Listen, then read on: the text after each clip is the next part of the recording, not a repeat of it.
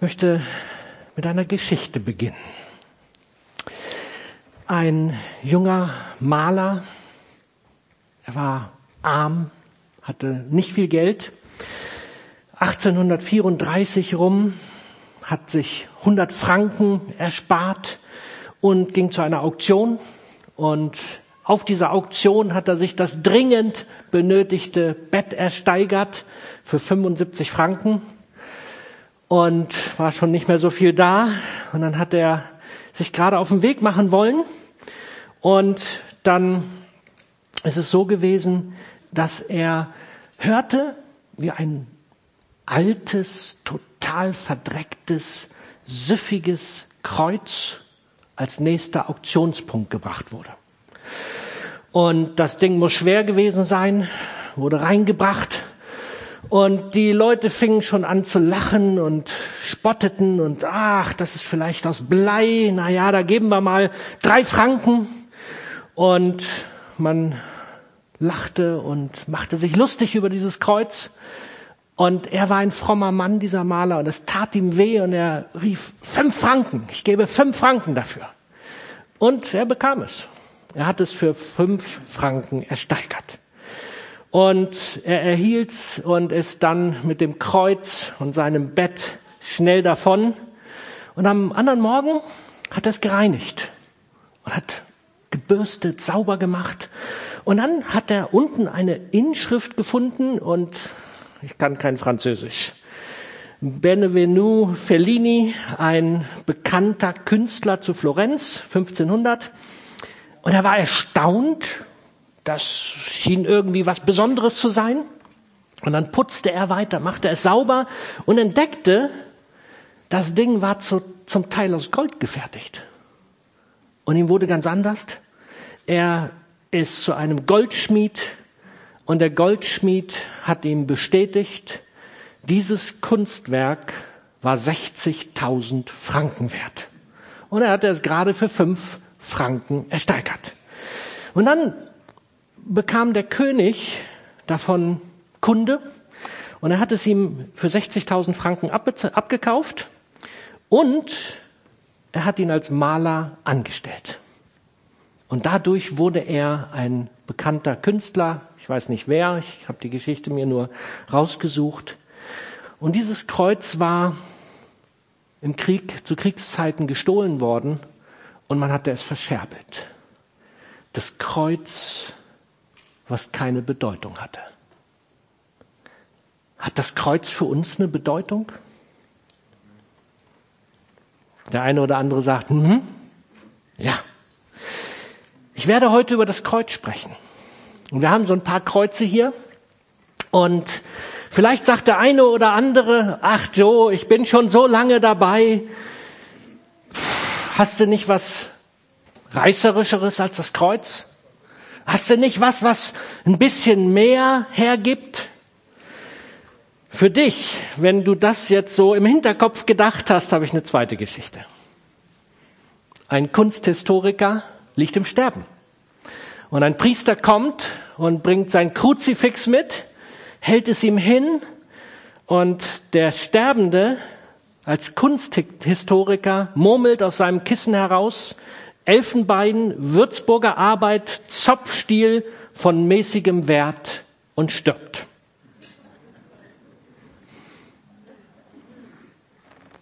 Wir haben oft ein Bild von Dingen.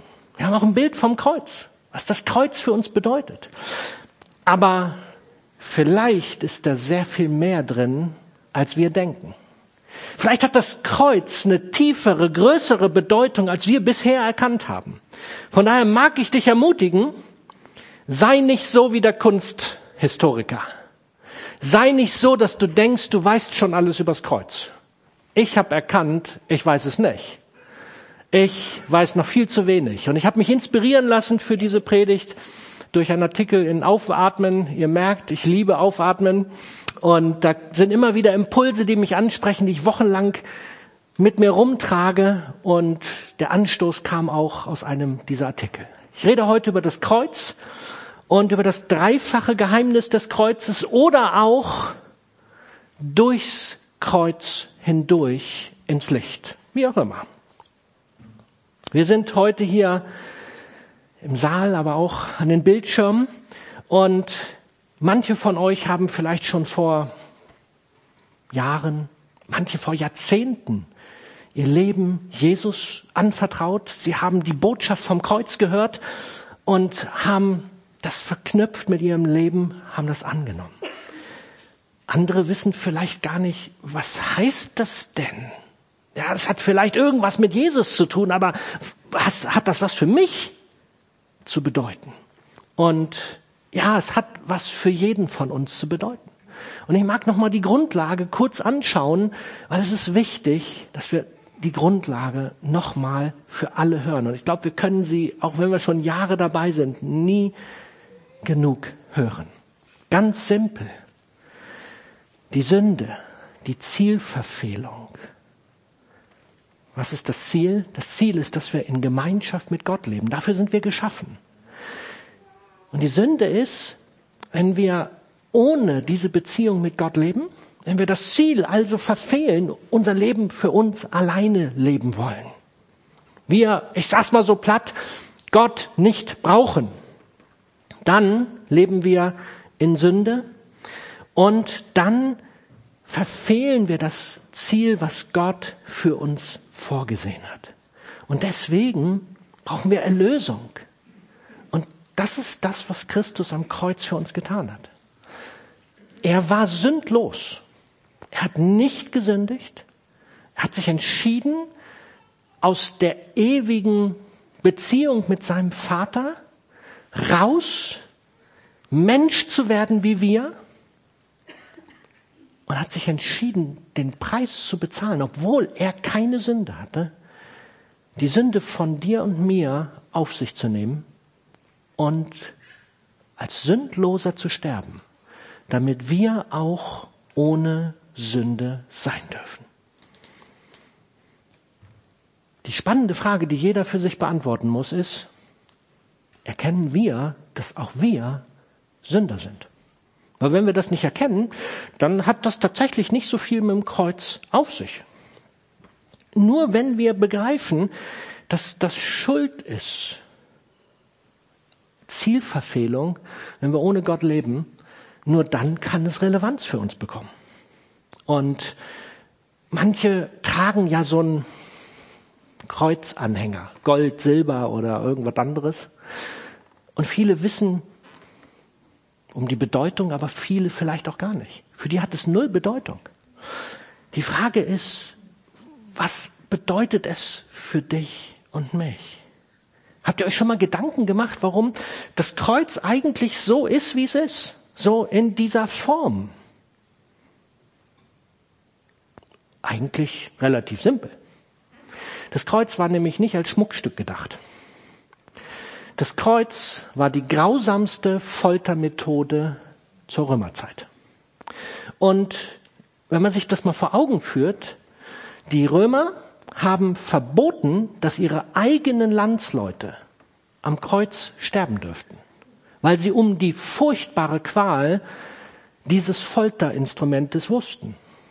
Aber alle anderen, die sie unterdrückten und die sie dann knechten wollten, die hat man am Kreuz sterben lassen. Und das Kreuz hat die Form, weil man Menschen halt so ans Kreuz genagelt hat. Und man dann elendig daran verreckt ist. Wenn wir uns das so vor Augen führen, dann hat das Kreuz nicht besonders viel Schönes. Das ist ein Kreuz, was der Norbert für mich gemacht hat. Das hängt eigentlich bei mir im Büro hat er aus Holz schön gemacht, aber das Folterinstrument Kreuz oder das, was wir vielleicht an unserem Hals hängen haben, hat nichts Schönes.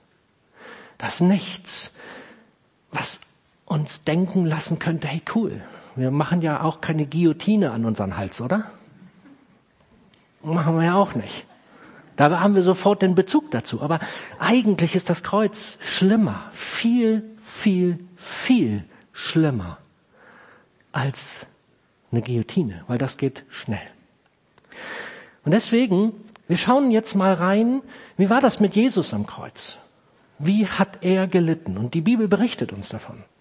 Und ich möchte zwei Parallelen mit euch gemeinsam anschauen und hoffe, dass ihr so ein ganz kleines bisschen mit hineinkommt. Ich beginne mit Markus, Markus 15 und das ist die Zeit, wo Jesus am Kreuz hängt und er das Empfinden hat, weil er als Sündloser eigentlich gewohnt ist, von Ewigkeit her in der Beziehung mit seinem Vater zu leben, hängt am Kreuz und plötzlich liegt die gesamte Schuld der Welt, die gesamte, von allen Menschen, unvorstellbar.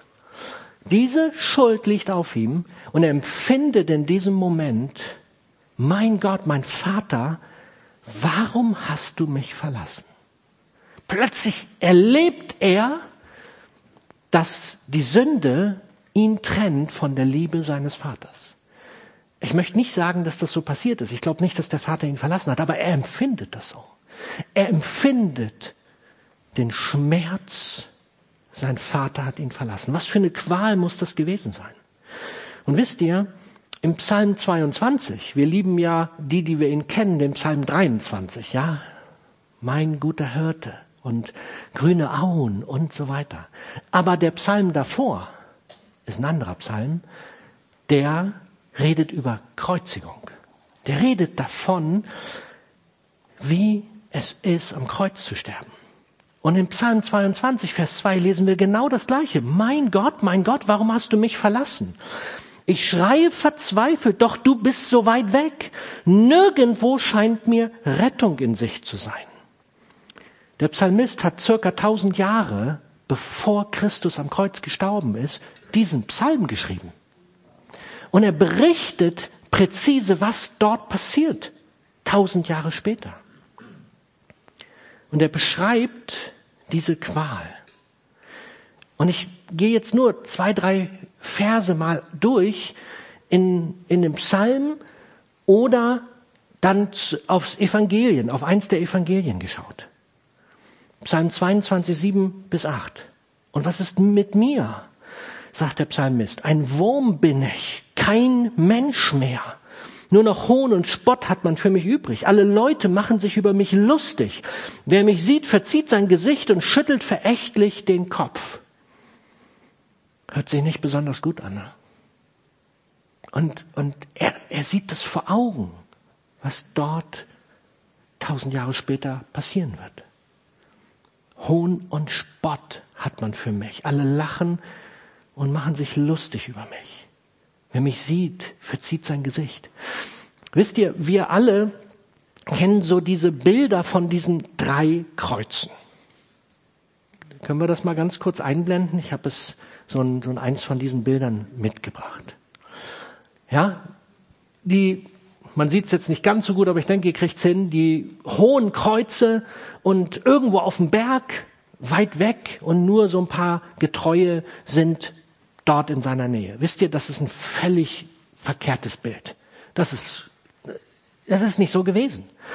Wie war das? Die Römer wollten, dass die Menschen in Augenhöhe das Kreuz mit dem Leidenden vor sich haben. So wurden die Kreuze an den Hauptausfallstraßen von Jerusalem aufgebaut. Und wenn die Leute von einer Stadt von Jerusalem zum Beispiel nach Damaskus gingen, dann gingen sie auf der Hauptstraße raus und liefen an den Kreuzen in direkter Sichthöhe vorbei und haben die Qual und all das mit eigenen Augen direkt vor sich gehabt. Das war so, wie es war.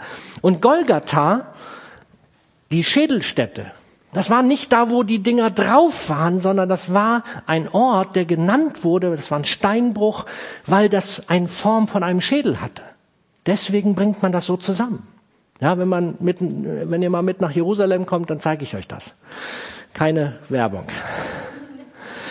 Aber es ist beeindruckend, wenn man, wenn man sehen darf, unsere Bilder sind oft so verkehrt. Und es ging darum, dass die Menschen vor Augen haben sollten, wie jemand, der irgendeine Schuld begangen hatte, elendig verreckt. Und die Römer wollten ihnen mitteilen, so wirst auch du wenn du nicht dich richtig verhältst, verrecken. Ja, das Bild. Und manche haben dann noch gelacht und haben gesagt, ach der, war das nicht der, der immer diese Wunder getan hat? Der Psalmist beschreibt weiter, 22, 15 bis 16. Meine Kraft schwindet wie Wasser, das versickert und alle meine Knochen sind wie ausgerenkt. Wenn man am Kreuz hängt, dann wird der Körper so schwer, dass es anfängt, dass die Knochen auseinandergezogen werden, aus den Gelenken rausgerissen werden. Mein Herz verkrampft sich vor Angst und meine ganze Kraft ist dahin, verdorrt wie eine staubige Tonscherbe. Es bleibt einem die Luft weg, weil der Oberkörper zusammengedrückt wird. Und die Menschen haben das Empfinden, sie, sie müssen was trinken. Elendiger Durst quält sie. Auch Johannes beschreibt das. In Johannes 19 die Situationsbeschreibung. Jesus wusste, dass nun sein Auftrag erfüllt war, doch die Vorhersage der Heiligen Schrift sollte voll und ganz in Erfüllung gehen. Darum sagte er, ich habe Durst. Er hatte auch furchtbare Durst. Und jetzt kommt etwas, was mich berührt.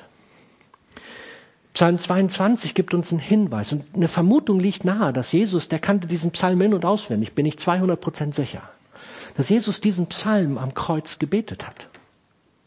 Und dass er mit dem, was er dort gebetet hat, Teile davon ausgerufen hat oder gemurmelt oder gesprochen hat und die, die Evangelisten, die vier, die das beobachtet haben oder denen es erzählt wurde, die haben dann diese Fragmente aufgeschrieben.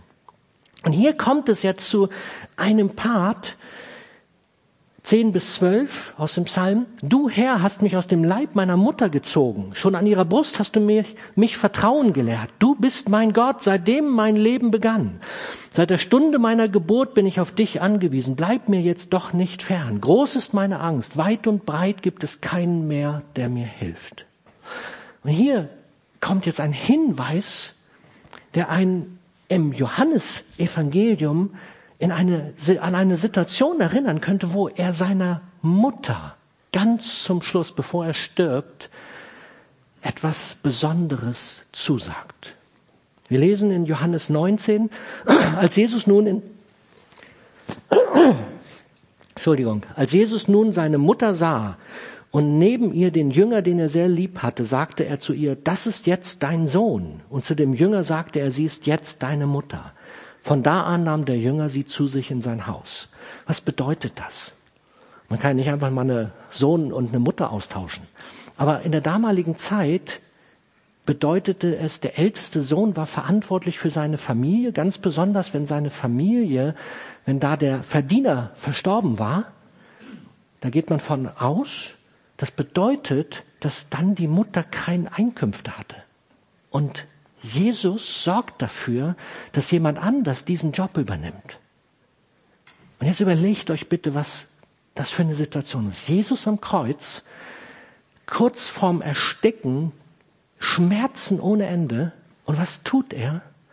Er blickt, sieht seine Mutter, sieht seinen Freund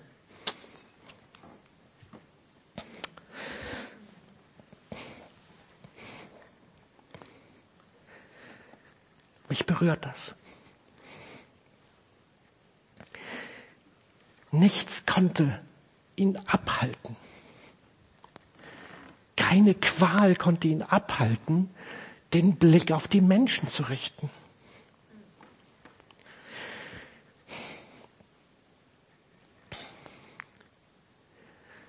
Ist er wegen der Schuld der Menschen hängt er am Kreuz. Und für diese Menschen kümmert er sich. Ist das nicht der Hammer?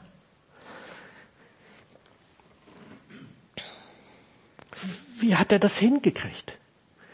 Wie war es möglich, dass er, er das geschafft hat? Danke dir. Die Bibel gibt uns einen Hinweis. Die Bibel sagt uns im Hebräer um der vor ihm liegenden Freude. Weil große Freude auf ihn wartete, erduldete Jesus den Tod am Kreuz. Er trug die Schande, die damit verbunden war. Was war das für eine Freude, die auf ihn wartete? War es die Freude, endlich wieder bei seinem Vater im Himmel zu sein? Nee, ganz ehrlich nicht. Hätte er ja bleiben können. Warum sollte er erst kommen, um sich hinterher darauf zu freuen? Natürlich sieht man gerne jemand, den man verlassen hat, mal wieder. Aber das war nicht die Freude.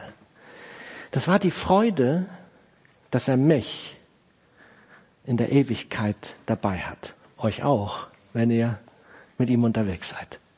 Jeder, der jetzt am Bildschirm ist, wenn ihr angenommen habt, was Jesus am Kreuz für euch getan hat. Das war die Freude, dass Jesus sich gefreut hat, dass auch du dabei bist. Und dass, er, dass du mit ihm die Ewigkeit verbringen darfst. Das war jetzt nochmal ein Blick aufs Kreuz. Ja, die Bedeutung von all dem. Und jetzt möchte ich uns drei Kreuze anschauen. Das also nicht die drei Kreuze, die wir da auf dem Bild eben hatten. Ja, habe ich ja schon was zu gesagt. Sondern es geht um drei andere Kreuze. Ich habe symbolisch eins mitgebracht. Wir haben ja noch ein paar mehr hier heute stehen, aber das Holzkreuz. Wir alle haben das schon gesehen. Ja, wir haben es hier im Saal. Und dieses Kreuz, ich hatte das schon angedeutet, das wurde ja kreiert nach dem Menschen. Das würde nicht so aussehen, wenn es nicht Menschen geben würde. Ja? Und dieses Kreuz ist so ein Kreuz, weil es eigentlich einen Menschen aufhängen soll, der so steht. Und wisst ihr, dass Christus so gekommen ist? Er ist nicht so auf die Erde gekommen, da ist er als Baby gekommen, aber in seiner Haltung ist er so gekommen. Er wollte die ganze Welt umarmen. Johannes 3:16, ganz viele kennen es. Denn Gott hat die Menschen so sehr geliebt, dass er seinen einzigen Sohn für sie gab. Jeder, der an ihn glaubt, wird nicht zugrunde gehen, sondern das ewige Leben haben. Wisst ihr, gekommen ist er mit offenen Armen, mit Armen, die uns umarmen wollen. Und wie sehr leiden wir zurzeit in dieser Corona-Zeit darum, dass wir einander nicht mit offenen Armen umarmen können. Ist es nicht so? Das ist so, wie Christus gekommen ist. Und dieses Holzkreuz, das hat man gebaut, wie gesagt, dass wir darin, nicht wir, sondern die Menschen damals daran festgenagelt wurden, um elendig, ich sag's so deutlich, daran zu verrecken. Ist das nicht, ist das nicht was Furchtbares? Ich empfinde das wirklich als eine große, große Not, wie Menschen einfach in ihrer Art und Weise überhaupt sich sowas ausdenken konnten. Überlegt euch das mal. Wie kommt man auf eine Idee, so eine furchtbare Foltermethode sich auszudenken? Was muss da in einem abgehen? Ja, was bringt Menschen dazu, so machtbesessen Gier, Kontrollsucht, was auch immer, dann den Leuten so etwas anzutun und andere das anschauen zu lassen, damit man die Macht in den Ländern behält. Krass, oder? Aber ganz ehrlich, darf ich ganz kurz auf uns schauen? Wie ist das mit uns? Sind wir nicht auch ganz oft so selbstbezogen, dass wir nur für uns leben und unsere Wünsche die wichtigsten Wünsche auf dieser Welt sind?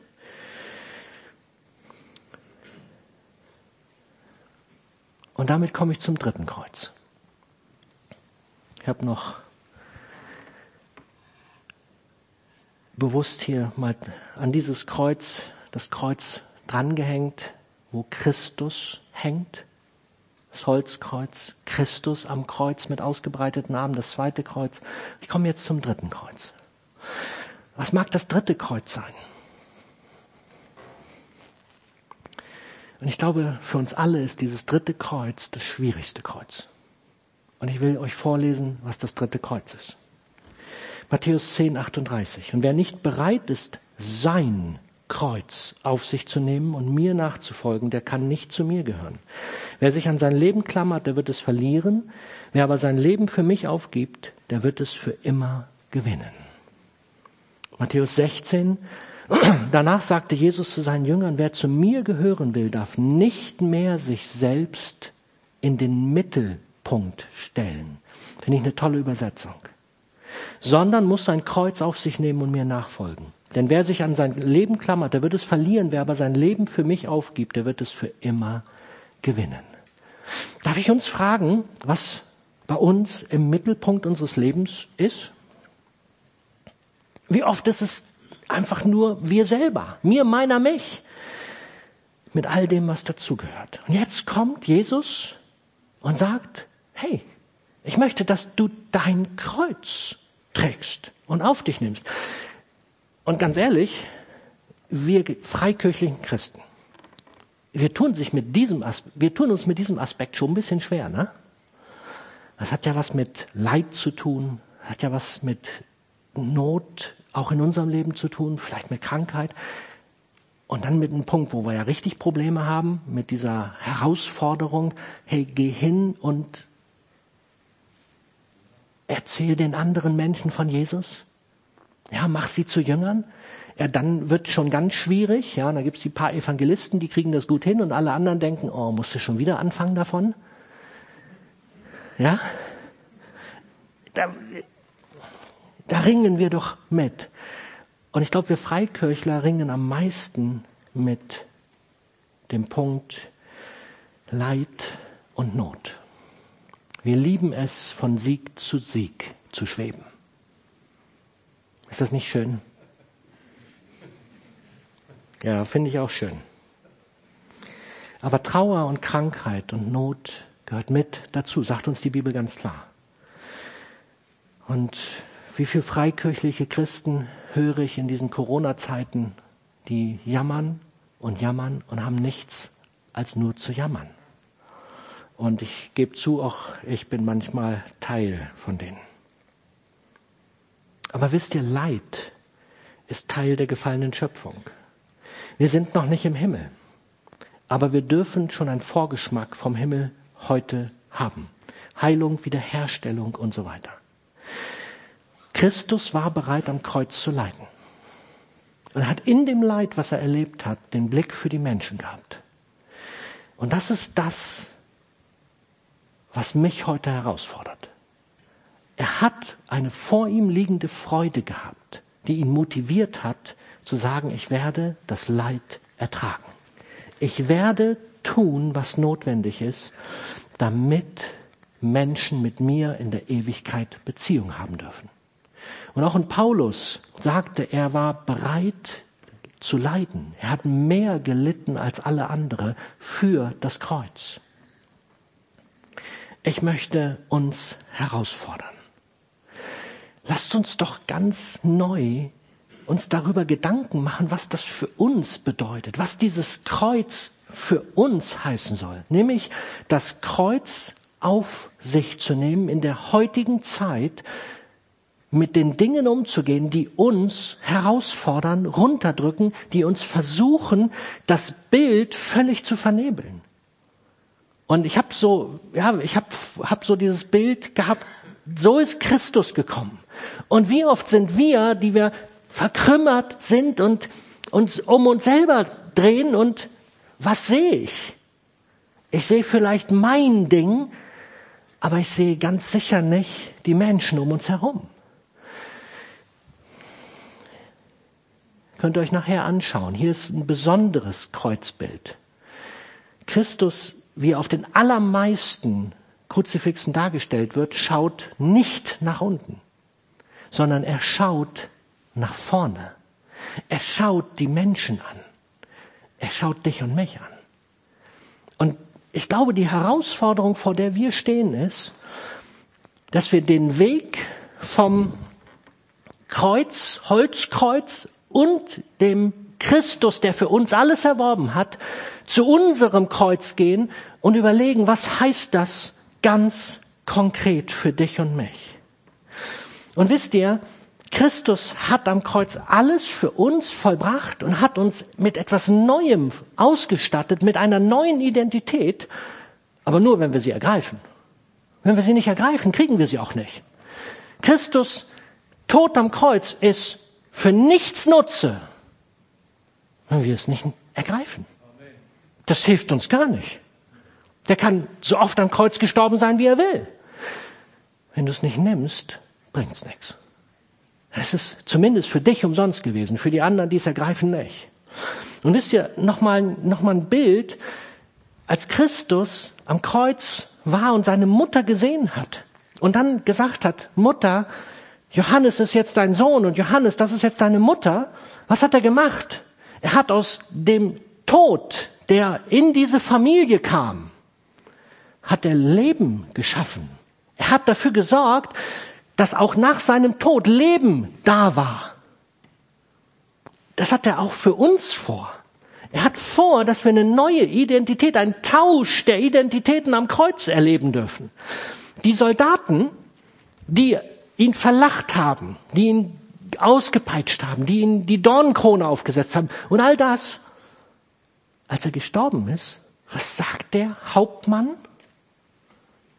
Der ist wahrlich Christus gewesen. Der hat es erkannt. Er hat es begriffen von einem, der völlig dagegen war. Er hat es begriffen und hat gesagt, hey, ich habe mich getäuscht. Er hat den Tod ins Leben gewandelt bekommen. Und wisst ihr, Gott möchte uns das auch zur Verfügung stellen. Und ich empfinde, der schwierigste Kreuzweg ist der, dass wir die Erlösung parat haben, die neue Identität parat haben, dass wir alles zur Verfügung gestellt bekommen haben und dass wir es ergreifen müssen. Dass wir aus unserem ich selbstbezogenen Leben, was nur mich und meiner mich sieht, in ein Leben von Christus gewandelt werden, was die Menschen um uns herum wahrnimmt. Und das, was Christus für sie bereitet hat. Ich glaube, dieser Kreuzweg ist der schwierigste. Und dafür ist es notwendig, dass wir eine vor uns liegende Freude sehen können. Ich habe euch Zettel hingelegt. Nicht nur die Stuhlzettel, sind zwei Zettel. Ich komme gleich nochmal darauf, aber der eine hört sich sehr merkwürdig an. Welche Menschen sind meine vor mir liegende Freude? Komisch, ne? Aber Christus hatte Menschen vor Augen wie dich und mich, als vor ihm liegende Freude. Ich möchte euch bitten, dass ihr nachher darüber nachdenkt, ob es nicht auch Menschen für euch gibt, die eure vor euch liegende Freude sein sollen. Ich komme gegen Ende. Ich mache mich auf das Ende zu, keine Ahnung. Pastor Pete Scazzero. Er sagt Folgendes. Umarme deine persönliche Begrenzung und definiere Erfolg neu. Werde zu der Person, zu der Gott dich berufen hat. Vergleiche dich doch nicht mit anderen. Und er, plädu er pläduiert, plädiert plädiert, danke, dafür den gekreuzigten Jesus und nicht den amerikanisierten Jesus zu predigen. Und ich hoffe, dass mir das heute gelingt. Dass ich den gekreuzigten predige und nicht den smoothie, nice, den netten, ja, glatt geschliffenen Jesus, der uns nicht weiterhilft. Wisst ihr, das Kreuz soll uns in Bewegung bringen. Es soll dich von dem Sklaven der Sünde zu einem befreiten Menschen machen, der auf andere Menschen zugehen kann. Und ihr müsst euch nicht, ihr müsst jetzt nicht schon wieder die innere Blockade haben. Ja, da muss ich aber auf die Straße gehen und das kann ich nicht und das will ich nicht. Hey, musst du nicht. Du darfst so sein, wie du bist, wenn du dich erneuern lässt von Christus. Und er hat eine Berufung für dich.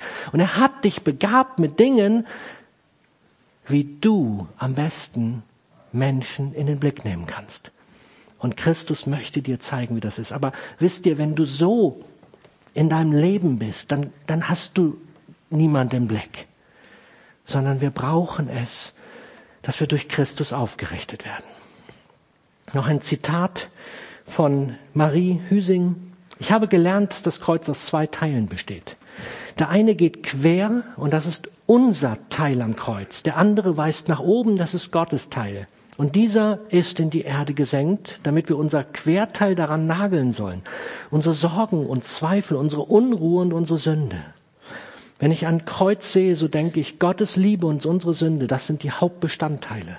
Und unser Herr wurde an beiden festgenagelt und hat sie dadurch vereinigt und den Sieg errungen. Wohl gibt es viel im Leben, das uns quer geht. Ja, es gibt sogar große Kreuze, die getragen werden müssen, aber ich weiß doch, dass der größere Teil an jedem Kreuz Liebe heißt und immer nach oben weist. Und dann bin ich getröstet und froh. Mich ermutigt das. Wollen wir ein neues Bild von dem Kreuz haben? Und ich gehe jetzt mit euch nochmal in etwas Besonderes hinein. Ich habe jemand gebeten, der nicht namentlich genannt werden will, ein Kreuz für uns zu bauen. Ich darf sagen, dass er Teil des Lichtteams ist und da in dem Lichtteam nur eine einzige Person arbeitet und diese Person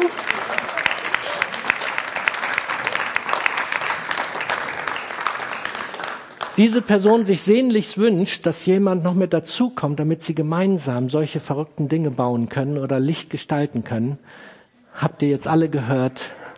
Ja? Und dieser Geniale hat das umgesetzt, was ich auf dem Herzen hatte. Und ich brauche jetzt dich, bitte dich, dass du mit der Dornenkrone nach da vorne dich hinbegibst. Und ich habe dieses Empfinden gehabt in der Vorbereitung zur Predigt. Ist es vielleicht möglich, ein Kreuz zu haben, wo man durch die Dunkelheit des Kreuzes ins Licht gehen kann? Und da habe ich ihn gebeten, kannst du mir ein Kreuz bauen, wo ich durchgehen kann? Und er hat das gemacht. Cool, oder?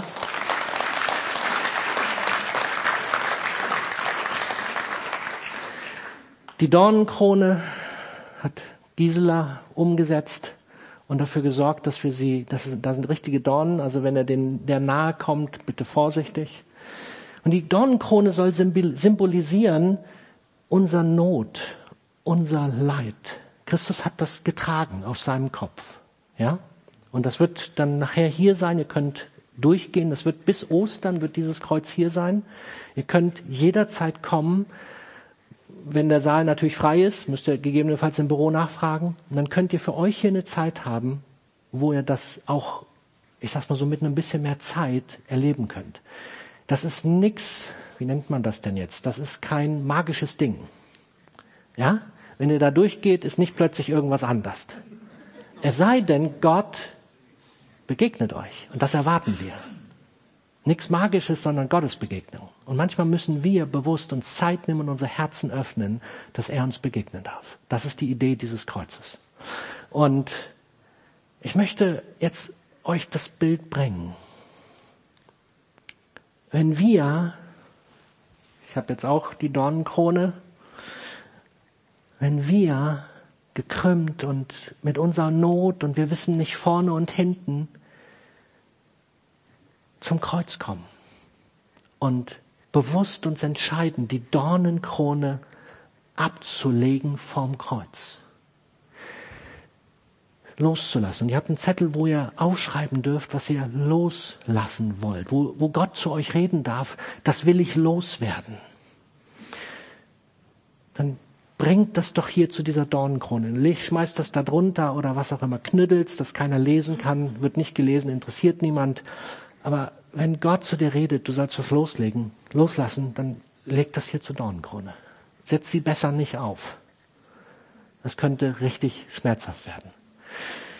Und dann mag ich dich ermutigen, dass du den Mut hast, durchs Kreuz zu gehen. Nimm dir Zeit dafür. werden heute nicht alle durchgehen. Einfach durchs Kreuz zu gehen. Bei mir dürfte es klappen, dass ich mit fast ausgestreckten Armen durchkomme. Hier haben wir eine Königskrone. Weil wenn wir durchs Kreuz gehen, dann dürfen wir erleben, das ist nur eine ganz einfache, dann dürfen wir erleben, wie die Dornenkrone in, umgewandelt wird in eine Königsidentität. Kinder Gottes. Einfach nur ein Bild, nehmt es mit. Ja, ich finde, das berührt mich immer wieder. So, und jetzt bleiben manche hier hängen. Die kommen gar nicht dazu, sich diese Dorn, äh, die, diese Königskrone, die Würde aufzusetzen. Sie bleiben hängen. Sie sind da durchgegangen und das Einzige, was sie geschafft haben, ist, ich komme in den Himmel. Hey, cool, super. Aber das ist nicht alles. Ist ja eigentlich hat Gott sich was anderes ausgedacht. Du wirst verwandelt durchs Kreuz. Und wisst ihr, was du dann tun sollst? Die Menschen in den Blick nehmen. Und wenn wir immer noch, wenn wir durchs Kreuz kommen, das Einzige, was wir haben, ist die Ewigkeit. Und immer noch, hey, du brauchst Jesus. Cool, oder? Also ganz ehrlich, das Einzige, was er denkt, das will ich ganz sicher nicht haben. Ich habe mit meiner Not genug Not. Aber nee, hey, nehmt's mir bitte nicht übel, wenn ich dem einen jetzt gerade auf die Füße trete. Ich will das nicht. Aber ich mag uns heute herausfordern. Christus hat uns eine neue Identität gegeben. Die müssen wir nehmen und ergreifen. Und wir sollen nicht aus eigener Kraft aufstehen und sagen, ich bin, sondern Christus möchte das. Bedeutet aber, dass wir unseren Schrott ihm übergeben müssen. Und dass wir ihn alles machen lassen. Und jetzt stell dir mal vor, wie könnte das Bild anders aussehen, wenn wir, also nicht jetzt mit einer Königskrone durch die Gegend rennen, ja, also bitte lauft jetzt nicht in Zukunft mit einer Königskrone durch die Gegend, ja, aber wenn wir so vor Menschen stehen und vielleicht sogar Darf ich deine Last mittragen? Magst du mitkommen? Ich verkürze das Ganze jetzt. Ich hätte da was. Es gibt ein Kreuz. Es gibt Christus. Und wir können gemeinsam die Krone, die Dornenkrone ablegen. Und er kann durchs Kreuz gehen. Wenn du willst, tu das.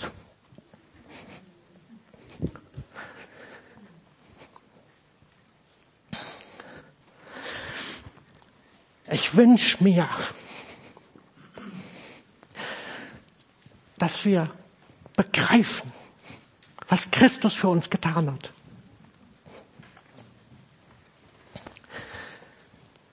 Dass wir es nicht nur für uns nehmen und sagen, wir haben ja die Ewigkeit. Cool, ey. Wir lieben das zu wenig. So, er hat so viel mehr. Er hat eine Veränderung unseres Seins, eine neue Identität. Der hat umgewandelt, den Tod ins Leben. Und wir dürfen mit diesem Leben hier auf der Erde, vielleicht nicht ohne Leid, vielleicht nicht ohne Krankheit, aber mit dem, dass Christus uns in der Krankheit und in der Not und in dem Leid begegnet und uns hebt, dürfen wir aufgerichtet zu den Menschen gehen und dürfen ihnen eine Botschaft bringen.